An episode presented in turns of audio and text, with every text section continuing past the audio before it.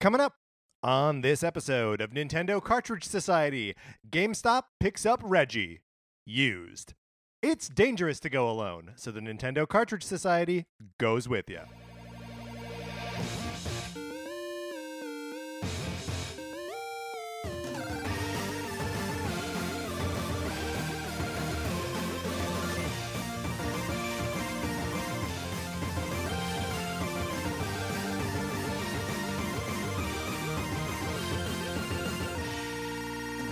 Welcome to Nintendo Cartridge Society. My name is Patrick Ellers, and I am joined, as I am always joined, by my co host, Mark Mitchell. We've got a good show for you today. We're going to be talking about the news from the week, including Reggie Fils-Aimé joining the board of directors at GameStop. And then on Thursday, come on back because we are going to be joined by Colin J. Morris to discuss the third season of Netflix's Castlevania show. But in the meantime, Mark, how you doing? I'm doing great. I think we have found a format to talk about this Castlevania show yes. that will work for us. Yeah, and I think it's maybe fair even to preview it a little bit. We're gonna be do we're gonna be discussing it.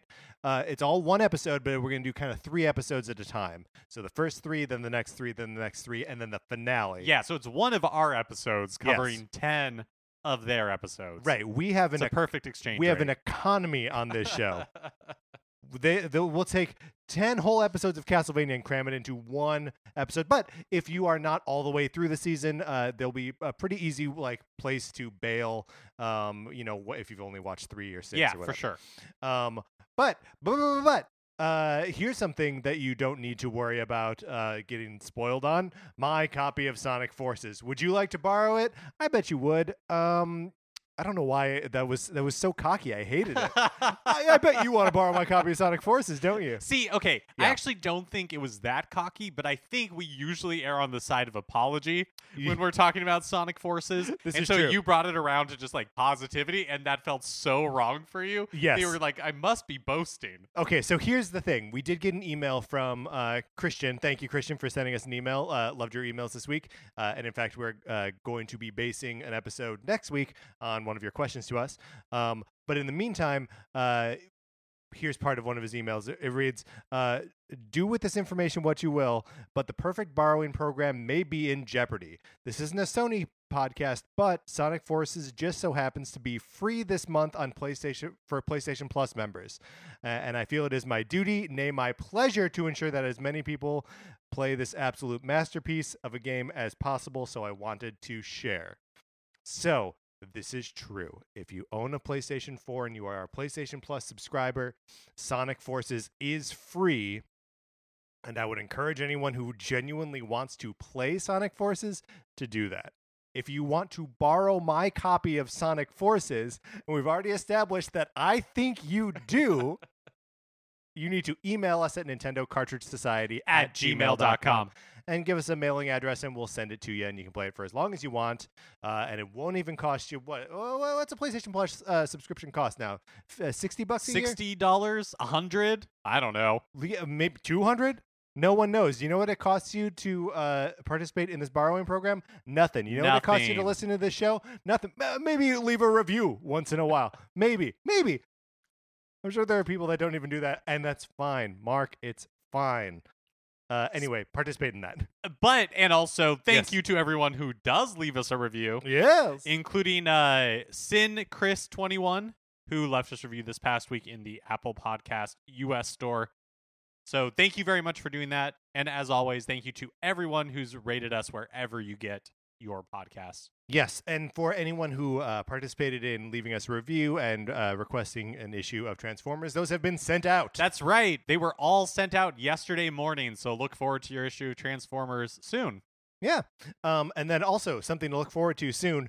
All month of April, we are playing Super NES Classics, um, which means that's something we should actually get on. Mark, let's let's have a little conversation after we record this about how we're going to pull this off. Um, but on April 2nd, we are going to be talking about uh, Zelda Link to the Past. On April 9th, we're going to be talking about Super Metroid. On the 16th, we're going to be talking about Super Mario World 2, Yoshi's Island. And on the 24th, we are going to be talking about Star Fox. We are letting you know ahead of time so that you can send us uh, questions or observations or play along or whatever. And all of those should go to Nintendo Cartridge Society at, At gmail.com gmail.com. or tweet at us at NinCart Society um, for that. Um, uh, Mark, before we jump into the episode proper, we've got some emails from listeners regarding our Zelda A to Z episode. Uh, Mitchell Moody wrote in and said, uh, "Just listen to the A to Z episode.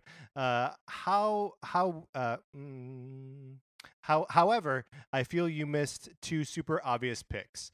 First, I was I, w- I was sure one of you was going to choose uh, rupees for the letter R. Mm-hmm. Uh, they have been in every game and they're a staple of the series. I can forgive that, but no T for Tingle. This is a disrespect to the series. But besides that, love the episode. Keep putting out great content. Mitchell, I don't blame you for wanting Tingle to be mentioned. It was on my list. Okay, so you know how I cheated early with like B and put like three different options? Uh Beetle, Yes, uh Blue Tunic, yes. and then I finally settled on one that I can't remember right now. so it's obviously as impactful as those other two. um Yeah. But yeah, I Tingle and Rupee were both on my list, but I decided to stop cheating and just like settle on one. Just say one. But I do. I have so many regrets about not including Tingle because, I've, of course, I want every opportunity to talk about Tingle. I mean, I think it was on you because there was no way I was going to give up Terrytown. Right. My favorite part of my favorite game. And now I can't even remember what I chose for T. yeah, I mean, but what, it wasn't Tingle. look, one of the things I love this show. I love this podcast. I love doing it with you. The second the words leave my mouth, they're gone. Recorded as ones and zeros, thank God, Yeah. because I don't remember them. Um, and then we also got uh, a message from Mark Hine. Uh, he says, "Hi Patrick Mark, I've just finished your Zelda a-, a to Z episode, and it was great. Um, my A would have been Amiibo. Man, did Breath of the Wild change my Mm. passing interest into a full blown obsession. The way the chests would fall from the sky was so fulfilling. Each day was like my birthday as I'd get excited collecting five ice arrows or my 10th cap of the wind. I ended up tracking down all the Zelda Zelda amiibos at some great cost. It drove my wife crazy to see a 50 plus man sitting amongst 23 toys, as she called them, ignoring my insistence that they were interactive action figures, scanning each one.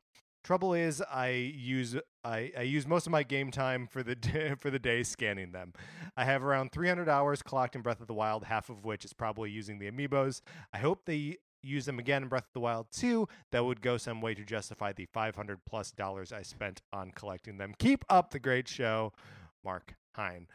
Mark, this is a great point and uh, I wish we would have brought it up uh, on our on our show too, because uh, I didn't go so super hard into the like. I have the majority of the Zelda amiibos. I know I have a, couple of like I don't have the um, Skyward Sword one, for example, uh, and there might be and maybe the Twilight Princess one. I can't actually picture what it is, but the uh, the Wolf Link Midna amiibo is my favorite um because I loved that it connected to the Twilight Princess remake Mm-hmm. um, that you would have to do the like trial of the whatever it was um, as the wolf, and then the number of hearts that you finished it with would be the number of hearts that your wolf would have when you summoned him. So I have a 17 heart wolf who will join me in Breath of the Wild at any time, and he's a monster. He'll tear up enemies. He's so good and so useful.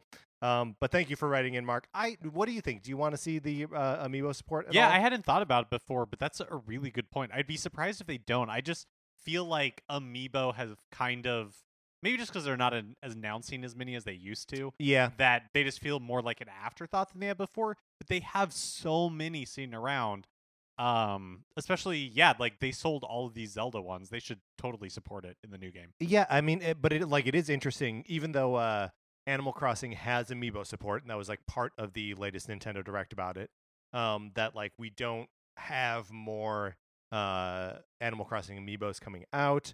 Um, there wasn't any, there weren't any Luigi's Mansion amiibos. No, it, like even as far back as like Yoshi's Crafted World. trying to remember the last like Nintendo amiibos that they put out. Yeah, think the- outside of like Smash Brothers, yeah, it just feels yeah, like the Smash ones. yeah, but like that's it. And those at this point are almost like they're obligatory. yeah, Yeah.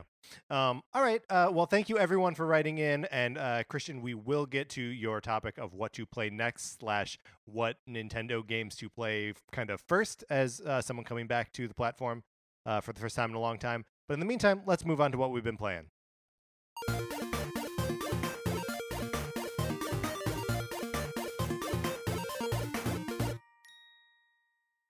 We have both, yes, yeah. been playing Murder by Numbers. Mark, how are you enjoying Murder by Numbers? Uh, I I'm liking it. Yeah. it's uh funny how familiar it feels. Like because the art style, the music, some of the sound effects are very reminiscent of Phoenix Wright. Like I think the um, uh, we I looked it up beforehand, but the name of the robot thing, Yeah, Scout. Scout. Yeah. the sound effect when Scout, uh, especially at the beginning when you see. You are you are like seeing Scout Yeah, it's like his startup screen. yeah, exactly. The startup screen, like the text is exactly the sound effect that they use for text advancing in Phoenix, right? So I love that because it feels like so familiar. I really like the LA setting and like all the kind of like show businessy Yeah. qualities of it. And then I'm really liking the puzzles. Yeah. Good. That's great because uh, we, for the number of times that you've let me uh, go on about Picross, um, I had never really had uh, an inclination that you were into Picross. Yeah, I had never re- I had never done one before. Um, but yeah, I at the beginning of the game, I'm not very far in. At the beginning of the game, I feel like I wish there were more puzzles. Like at the very beginning, Yeah. I was like, should I just buy a Picross game? Like because that's the aspects of it that I was enjoying the most. Yeah, i I mean, like it is tough because I do get into um, points when I'm playing where I'm just like, no, just give me more Picross, like just give me another puzzle. Um, and l- uh, luckily, as you are going through each of the cases, you are unlocking scout memories that you can go in and play, and all those memories are just puzzles. Yeah, Um, so like I, I finished the first case, um, and then I like went in and had like a good, you know, hour and a half of just like puzzles to do, like Mhm. back to back puzzles, puzzle, puzzle. I, puzzle. I'm assuming you're playing on normal. you bet. Oh, okay, yeah. I'm playing on easy because Mhm. this is like my first Picross type game. Yeah.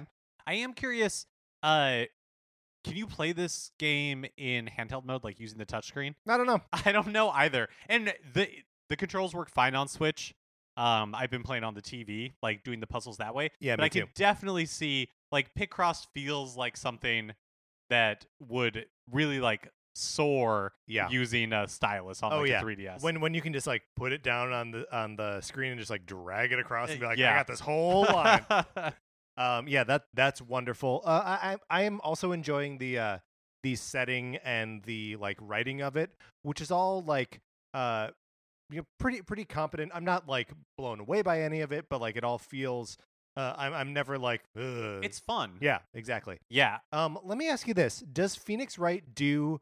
Uh, there's like a punch sound effect that happens like all the time in this. Whenever a character is like remotely like, when I think it would be a, it's like a, Oh, and like uh-huh. the screen shakes. Is that a Phoenix Wright thing, or I can't really remember. I, I, find can't it remember. to, I find it to be a little too intrusive. oh, uh-huh. uh, where I'm like, let's calm down a little bit here. um, and then I also wanted to know why, and I guess this is just like the difference between uh, visual novels as as games and like comic books, but I don't know why they don't do anything with like the lettering. Mm, That mm, all mm. of the dialogue is just in a box on the bottom of the screen. yeah. Um, and like it says who's speaking.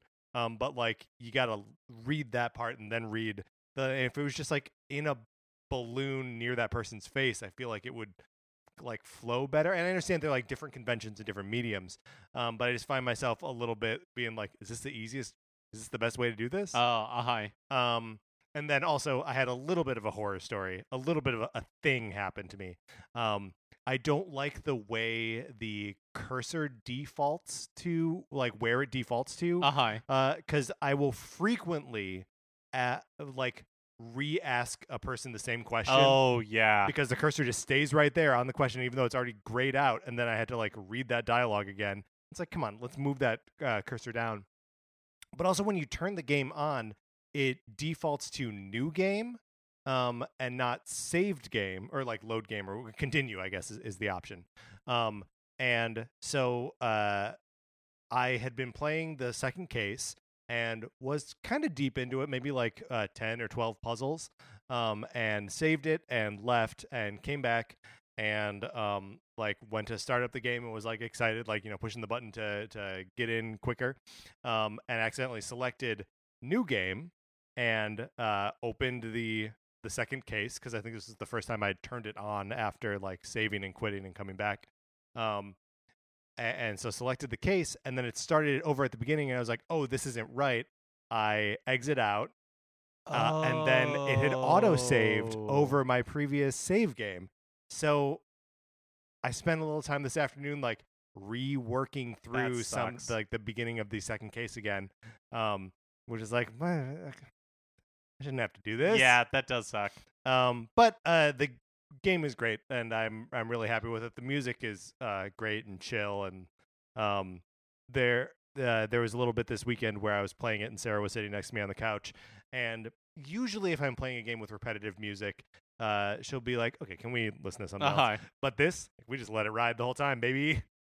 It's nice, smooth jams. I know when you were first getting into Picross, we asked for suggestions. Yes. um, on all platforms. But I am interested if somebody has a suggestion for Picross games on Switch Yeah. because that I know I just said that it seems like 3DS would be a great platform to play on. And it is. I'm not going to play on my 3DS, All right. but I would if uh, anybody has a recommendation for a just straight up Picross game on Switch. I'm super interested at this point. Yeah, hit us up. I would also love to know. Okay, that's what we've been playing this week. Let's get into the new releases and what we might be playing next week.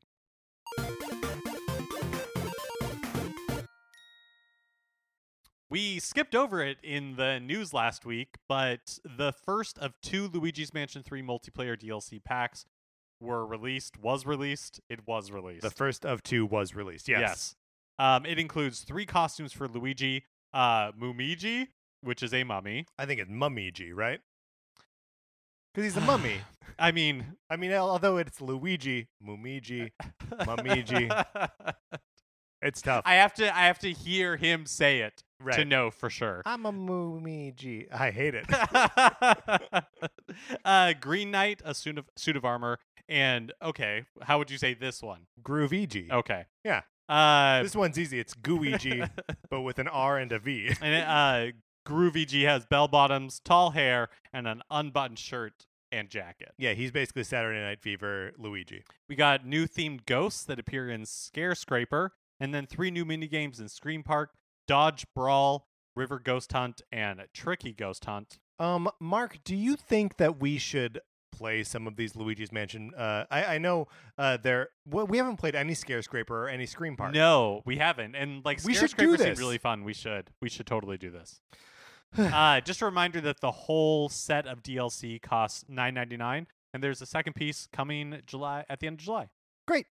Also, uh, today, March 10th, land greaser? Greaser how would you say this? Uh yeah maybe uh land yeah i would say land land griser yeah one and two. But you think it's french? Langrise it could be. It might be. Yeah. Uh it's a remake of mega drive tactical rpg games. I'm not familiar with them at all but when i saw it i was like this is something i've heard of before. So i looked it up. Very good. On Thursday, March 12th, A Street Cat's Tale is released. Have you seen any video of this? No, what is this? It is. It seems very cute. Oh, It's like a adorable little kitten running around the town, just being like a little street cat. You have little missions oh, okay. you have to do. that's- Yeah. Okay, so it, it's like a Untitled Goose Game, but you're a cat. Uh, no, I think it seems more like, like, Untitled Goose I think it's more like story driven. You know, like you're like a sad cat maybe that's like living on the street. Um, it looks very cute. And then on Friday, March 13th, Animal Crossing New Horizons, the Nintendo Switch model, not the game, Yeah, and will- that was a real bait and switch. There, will Mark. be a week away from the game, but on the 13th, the special edition Nintendo Switch is released. um, which is very exciting. It's a good looking Switch. Uh, I don't think either of us have any plans to upgrade at this point, Mm. right?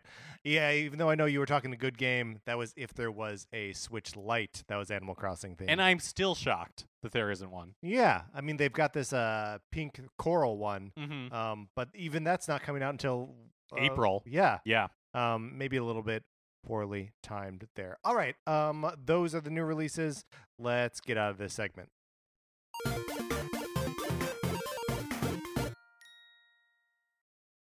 Now it's time for a regular segment on the show. It's time for 433. In 1952, American composer John Cage wrote a piece called 433, wherein a performer or group of performers didn't play their instruments for 4 minutes and 33 seconds. For the purposes of this show, our instruments are talking about Nintendo. So, for the duration of one performance, 433, Mark and I will talk about something not at all Nintendo related, thus fulfilling the contract of the piece.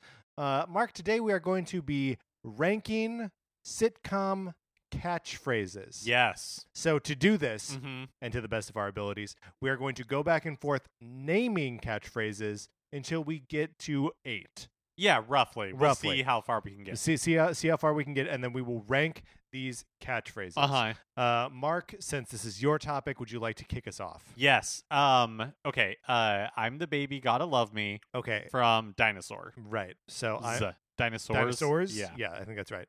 Uh, I'm the baby, gotta love me. Mhm. I'm gonna go with the uh, Steve Urkel uh, classic. Uh, Did I do that? Uh I will see your I did did I do that and Thank you. raise you a bazinga Oh my goodness. from uh Big Bang Theory. Okay, Bazinga's a good one. Um, I'm going to go with. Um, this becomes hard immediately. Yes. Uh, I'm gonna go with uh, how rude from Oh, Full House. That's good. I was debating how rude um you got it, dude. It Was like another potential Full House one. I mean, I think I think could. how rude is good. I th- we I do feel like we could do both, Yes. but go go ahead. uh, Okay, with, with your uh, next I- poll. am potentially cheating by going with like do we think it's I carumba for Bart Simpson No, or I eat think- my shorts? Uh, ooh boy. Um, I feel like I, I think I carumba. I think is so. probably carum carumba carumba. Okay, uh, and then I will see your I carumba and do a good old Steve Carell, Michael Scott. Uh, that's what she said. Oh, uh-huh. Uh, So she- two more. right, one one from each of us. Okay. Um How about whoa from Blossom? Okay, whoa is good. Um, and then uh, let me spell whoa right. it's hard. Um, and then I will go with uh the old Ricky Ricardo. Lucy, you've got some splaining to do. Uh, Perfect. Okay. So, uh, anything stand out here as immediately very good or bad? So one thing I will say for Whoa is that it's so versatile. Right? Mm, it's like mhm. do you remember that uh short-lived app that you could just send the word yo to yeah, people? Sure. I feel like Whoa is very similar to yo in that it can mean so many different things. Yeah, yes. Um, and so that is yes. And also it is very much based on the intonation, right? Like everyone loves going, whoa, like everyone likes doing it, right? Right. And it's not just it's not just about the word, which is arguably not even a word. Now, one thing I will say not in its favor is I don't think it's particularly as a catchphrase stood the test of time Uh sure. in the way some of these other ones have. So I, I wanna I wanna go after Bazinga for a second. Okay. Uh, because I don't know what it means. In what context do they say Bazinga? Like, yes, is that what it's like? Yeah, so I think it's j- like just Sheldon. I think it's Sheldon's catchphrase. Oh, And is I it a think he- word that he made up? I I mean, I don't know. but I think I think Mhm. it's him saying like I got you. Oh, Right? It's like putting a punctuation on the end of a joke. So not necessarily like tricked you, but just like oh, bazinga, like it's him putting like punctuation on something. Oh, that that, but that's an interesting kind of vindictive punctuation That- mark. that- yeah, I think I'm not necessarily. I think it, I think it has multiple uses. Okay, okay. Um, and then uh, I think that's what she said. Maybe even gets pulled out and taken into like a different bracket because Uh-huh. it's very good, um, but it is already engaging in a certain amount of irony. Yeah. Right. That Steve Carell is saying, or that Michael Scott is saying something that he has heard as a catchphrase Er, already. Right, right. It, the character on the show is using a catchphrase intentionally in a way that the rest of these characters are not. hmm Um, so maybe we remove it from competition. Yeah, I think so. Okay. Goodbye. That's what she said. You belong on a higher plane of existence than the rest of us. Okay. So we uh we think all all we've said really so far is that whoa is versatile, um, and that uh, Bazinga is maybe mean, but maybe not as mean as we were making it out to be. Um. Uh, so I'm the baby. Gotta love me. Oh man. oh man. We didn't get anywhere in this. well, maybe next week we'll actually rank them, and this week we just came up with them. um, very good. Well, we were accompanied today by pianist Kyle Shaw. All right, Mark, let's get into the news.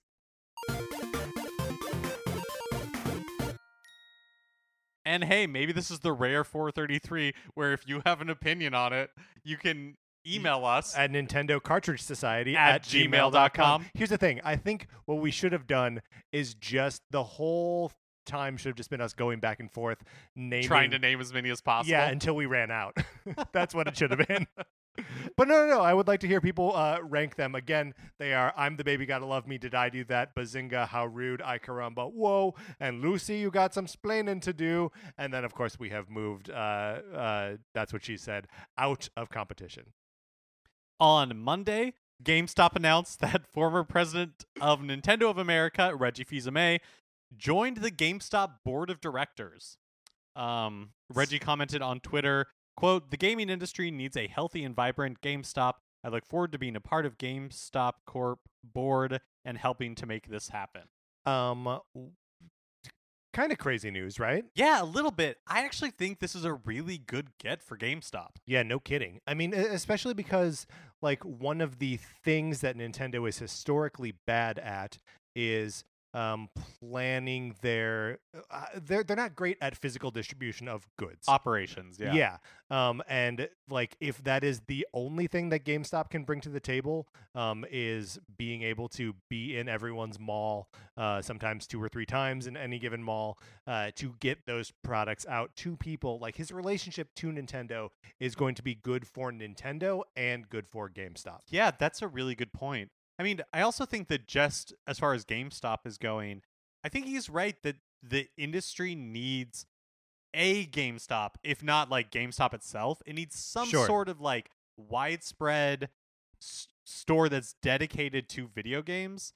Um, and I, you know, they've struggled like a lot of stores have in figuring out like what is the direction of GameStop and how do we make money in a market that is becoming more and more digital focused. And I think Reggie is a really smart person to have on the board um in trying to like navigate those types of waters. Yeah, well, and especially when um you sort of uh, again just like kind of underlining his connection to Nintendo, that like one of the things that you know in absent um just you know like digital game distribution that Nintendo has a lot of uh physical things that go with their games that you can't buy digitally. You can't buy Amiibo digitally. You can't buy Labo digitally. You can't buy Ring Fit Adventure digitally. These are all things that you need to have a physical storefront in order to, you know, purchase. And like, you know, I I don't know if it's more common for people to have like extra Joy Cons or what, but it feels more uh you know versus like having extra controllers for uh, uh, another platform but like i haven't owned a second playstation controller in the last two generations um so like but like do i do i always have a second nintendo controller like yeah ab- absolutely And then also joining the board is Will Simons, formerly of KKR and Co. and Walmart, and J.K. Symancyk. I feel like we just went over how to say that, and I already forgot. it's okay semantic i think is right. Perfect. Former president and CEO of PetSmart and Academy Sports and Outdoor. Um, so obviously they've got one guy who's like a big, uh, big box store Mhm. kind of person, and then another one that's like a specialty retailer, um, that is plugged into the specific needs of a very like niche market, like pets or uh, like outdoor activities. I guess those aren't super niche, but like still kind of follow in the realm of uh, games. Also interesting that they are just like shaking up the board seemingly, unless they're adding these people and expanding the board. No, they also mentioned uh, uh, in their press step down. Um, but I thought it was more fun to report on the additions than on the people who lost their jobs. Well, Reggie's appointment is effective April 20th, 2020. Of course, we all know April 20th as Labo Day. Of course. And uh, while the other two are on the board effective immediately. um, so uh, it is or will be cool to see well, what we get from uh, GameStop. Yeah. I mean, like that, and that's a weird place to be, don't you think? hmm Like, GameStop is kind of an entity that I had like written off a little bit as uh, one that we're not going to really have to think too much about. Yeah, it'll be future, but- interesting to see if we see like strategic changes at all, or like how long yeah. that'll take. Great. qu- I mean, and maybe maybe we won't. Mm-hmm. Um, but also like GameStop got into game publishing for a, a little while. I have to imagine they're still doing it in some capacity. Um, so like I wonder if that'll continue and if we'll see any of like Reggie's influence uh, through that, or if like any of his relationships with developers end up like popping up through that. It'll it's there's a big open wide world here, and maybe GameStop is going to be uh, far from the irrelevant thing that we thought it was. Yeah, I'd like to see GameStop turn it around. It uh, not that long ago, a few weeks ago, I think it was in Polygon. They had an article talking about kind of the what's happening in GameStop right now and the pressure that store managers are under to like Yeah. deliver certain metrics and try to get people to sell their phones to them and all that kind of stuff. And reading the article reminded me so much of years ago when I had a part-time job at Borders Books Yeah. and I was there like not when it completely went under, but like a year or two before that. Sure. And the tactics and just like the atmosphere and like all the stuff they were describing was so similar yeah. to a company that's just like flailing and you can, you know, is just like on a downward spiral. So I would like to see GameStop turn it around. It'll be interesting to see if they're able to. Yeah, well, and like you would think that, like they're, you know, they they're coming up on what could be seen as like a saving grace in in the launch of new consoles, but I sort of suspect that this is going to be a poorly timed new console launch. Uh, you know, we talked uh, in previous weeks about how um, like coronavirus and work stoppages in China are going to make uh, like part availability and like the actual labor to assemble these things uh, more limited than they would be otherwise. Um, but also that the price of these machines, you know, it's it rumored that the just to make the PlayStation 5 that it's like $470 or something in that neighborhood. Um, so the the boxes are definitely going to retail for at least $500. We're sort of heading into a recession right now and it could be worse than the one like 10 years ago, which was what was blamed for the extended length of the previous generation. So like it doesn't feel like it's a good time for a console launch. It's it's hard to know. of you course know, it's hard to know, yes. uh Not to doom and gloom. right. It's difficult to know, but I completely agree that the landscape looks very complicated Yeah. and that I think companies have a lot of difficult decisions to be making in the next few months. Right, and everyone's going to be everyone's going to try to predict the future, and no one's going no one's going to do it. Totally. Uh, Doom 64, which will be available on Switch on March 20th, 2020, uh, also known as one month before Labo Day, Uh, yes, that's has right. a, has a few and, features. and is also uh, Animal Crossing. Oh, Day. right. That's right. How of course. dare you? Has a few features not found in the original 1997 release. In an interview with US Gamer, senior developer James Haley revealed some of these features, including a new chapter in the game. Haley said, quote, persistent players will have the opportunity to unlock a new chapter in the Doom's Guys saga, taking place shortly after Doom 64's original campaign concludes. The mother demon you defeated in that outing had a sister, and since you've been messing up hell nonstop, she tries to get rid of you by sending you away. If you can make your way back and take revenge, you'll be rewarded with a bit of lore that fans of both series, uh, new and classic, should enjoy. Uh, crazy. It's like a new level in this game that they're re-releasing. Yeah, I've never played Doom 64. I mean, honestly, I've never really played a bunch of Doom. Yeah. Well, you played the uh The, new one, but from, like, yeah, 2016. yeah, which I loved. But like old school Doom, I remember going over to the uh, my friend who lived across the street, going to his house, and they had it on TV on computer, Yes. and just being like one blown away, but also like this game is too violent.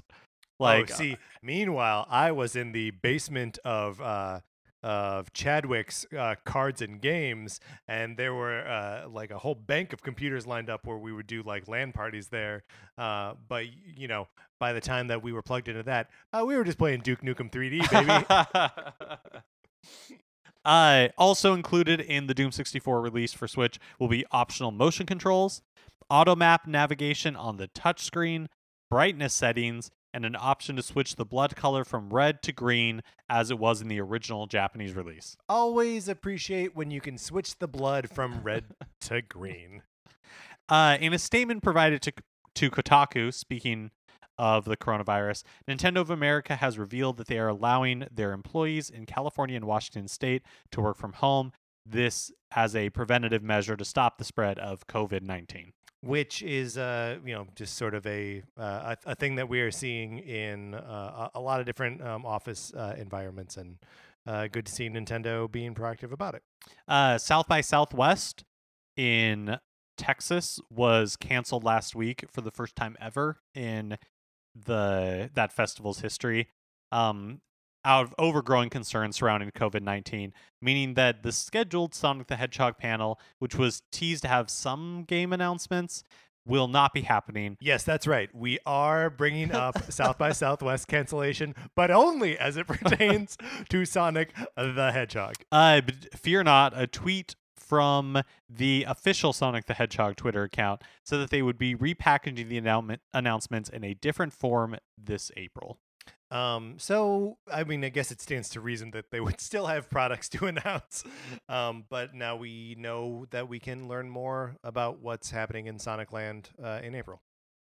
Yoshinori Kitase, director of Sorry, it's Yoshinori. oh Yosh- Yoshinori Yes. uh, Kitase, director of Final Fantasy VI, Chrono Trigger, Final Fantasy VII, Final Fantasy VIII, Final Fantasy X, and a current member of Square Enix's Final Fantasy Committee, mentioned in an interview with Game Reactor that he would like to see a remake of Final Fantasy V. Um, so I did not really realize. I, I, was reading up on the Final Fantasy committee. There is like a group of game uh, devs and producers who work at Square Enix who are like part of maintaining the singular like brand identity. of Oh, like the Fantasy. like Lucasfilm Story Group or Just like the something. Lucasfilm oh, Story Group, yeah. cool! That's Except- cool. I didn't know that existed. That's awesome. Way less focused on continuity and way more like you Which know, seems even more fun. Yeah, we were just yeah. like, let's just preserve the essence of. I guess maybe then it's like the Pixar brain trust, which I don't think exists in like the same form as it did ten years ago or something. but right, that right. same idea I mean, exists. here's here's what I'm picturing right now is uh like six dudes in like big wingback leather chairs. oh yeah, smoking old, giant cigars. exact- yes, Go going uh, does- desperately old Japanese dudes. Does it got Moogles in it? and it's a Final Fantasy. Sell it as Final Fantasy. Um. So yes, that part is awesome. uh, he mentioned that he would like to see a remake of Final Fantasy V. Kind of. This is I love this quote. So his quote is, uh, quote, laughs. Okay, so first of all, you have to promise you're not going to write an article saying Square Enix is remaking Final Fantasy something something. It's just a per- purely personal opinion. Just so understand that. With that caveat in place, the first Final Fantasy that I worked on myself was Final Fantasy V. That hasn't been remade with the more realistic kind of approach yet. So I think it might be quite interesting to do a Final Fantasy V remake someday. Here's That is a great quote. That isn't it great that he's like, Mhm. no, hang on a minute. Yeah. Don't go talking about this on podcasts or nothing. and here we are. um, but I, I like the idea of I mean, especially with Final Fantasy VII remake, uh, you know, the the demo launched uh, on PlayStation just last week. Um, and you know, we uh, demoed it at um, E3 last year, and it's gonna come out very soon. Uh, and I think it's going to be a big hit for PlayStation and for Square Enix. Um, so I I gotta wonder like what other what like why wouldn't they go back and like remake all these games that are like known bankable properties um, that can be multiple games and you know there are all these smart systems and characters that people have affinity for like yeah go for it. Do you think they'd go i mean i think that'd be cool but do you think they'd go back this far? Like do you think people have the same sort of affinity for five that they do like seven i, I just don't feel like it's bankable in the same way It's so five in particular is definitely not bankable in the same way. Um, five was never, not never, but it, in during the Super Nintendo's life cycle, which the game originally came out on uh, Super Famicom, um, and it didn't come to North America. Um, we got it later in the uh, PlayStation, the Final Fantasy Anthology in 1999 on PlayStation, and then there was a Final Fantasy V Advance on the Game Boy Advance in 2006. So five in particular uh, would be less bankable than four or six or nine or even eight and ten. Like I, all of those games, I think would be. Uh, and maybe ten is a little bit too recent to uh, to remake, but I feel like the rest of those. I mean, what did I just named like six games? especially if they could you imagine if they split all of those up into like multiple I cannot. game releases um hey let's check in on the wonderful 101 kickstarter Yes. which uh is now over but finished with more than 2.2 million dollars in final funding point two million dollars. That means the following stretch goal was reached since we last talked about it. A second side scrolling spin off game called Luka's Second Mission. This is, of course, the sequel to Luka's first mission. Uh, sadly, this does fall short of the 2.25 million that was needed to unlock two new orchestral re-recordings of the soundtrack. Still, not looking too bad when the original goal was 50k. That's yes. I mean, and and obviously, like 50k was them lowballing. Totally. Like, uh, Yeah. they they it was a promotional tool more than anything else. and what a promotional tool that netted them yeah. two point two million dollars. The game is a success before it launches. Mhm. Good work, guys. And finally, hey, today is Mario Day, March 10th. Happy Mario Day, Mark. So happy Mario Day to you, Patrick. Thank you. Um, we so shall now exchange gifts as is our tradition. That's right. And of course, happy Mario Day to all of our listeners, uh, whether you will be in whatever form you celebrate. right. E- even if you celebrate privately. Uh, so to celebrate their uh, Nintendo's way of celebrating is a big sale on the eShop, including many first-party titles. So here's some highlights. You can get Super Mario Maker 2 for 40 bucks. This is a good deal, and I think probably the best one on here. Uh, Super Mario Maker 2 is definitely worth forty dollars. I also think Super Mario Party 2, or excuse me, just Super Mario Party, which Mhm. is 40 bucks versus the normal 60. That if you're going to if you have been interested in Super Mario Party, yes, like that's a good deal, 20 bucks off. and if you have that second set of Joy Cons, as I was so confidently saying everyone has, um, it's a, a, a great four-player experience. Um, and like anyone can can access it. Like it is a good, effective party game. You can also pick up Yoshi's Crafted World for 40 bucks. Uh, Mega Man 11 is 15. Although, is this related to Mario Day, or are, is Capcom just happening to hold a sale? Capcom is also holding a sale. because all the Mega Man Legacy collections are Yes. ten dollars each this week. Um, and then nine parchments is six bucks. I'm not sure I know what that is. it's a Diablo like. Oh, that's right. Okay, so yeah, maybe eh, not. No, it's it's not it's not, uh, but it is on sale and it's six instead of twenty. And it's a notable game release, so I, I thought we would bring it up. And then Mario and Sonic at the Olympic Games Tokyo 2020 is also forty bucks. which still seems too high for me. um, all right, uh, let's get out of the news. All right, that is going to do it for this episode of Nintendo Cartridge Society. Remember, please rate, review, and subscribe on Apple Podcasts. If you like the episode, you can share it on Facebook or Twitter. Um, we uh, appreciate when you do that. Uh, on you can follow us on Twitter. I'm at Patrick underscore Ellers. Mark is at MKE Mitchell, and the show is at Nin Cart Society. You can also check out the Facebook page, which is just Nintendo Cartridge Society.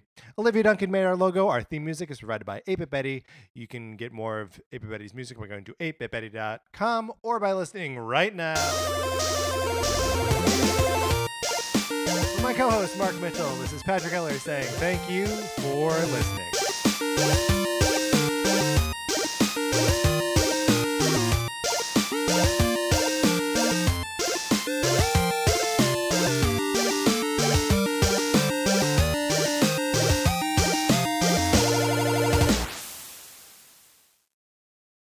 That's right, Nintendo Cartridge Society listeners, what is going down? Are you ready for a promo? Let's do yoga. Let's get fit. Hi, I'm Nick, And I'm Muriel. and we're the hosts of Hella in Your 30s. A podcast about a cool couple trying to do adult stuff. So each week we invite you to join us as we try to learn things we should probably already know, like how does a stock market work? Can we install that bidet? Why are all of our houseplants dying? This is a podcast for people of all ages because remember, Age ain't nothing but a number. but being hella in your 30s is a state of mind. So tomorrow's a new day. Let's order pizza. Campfire.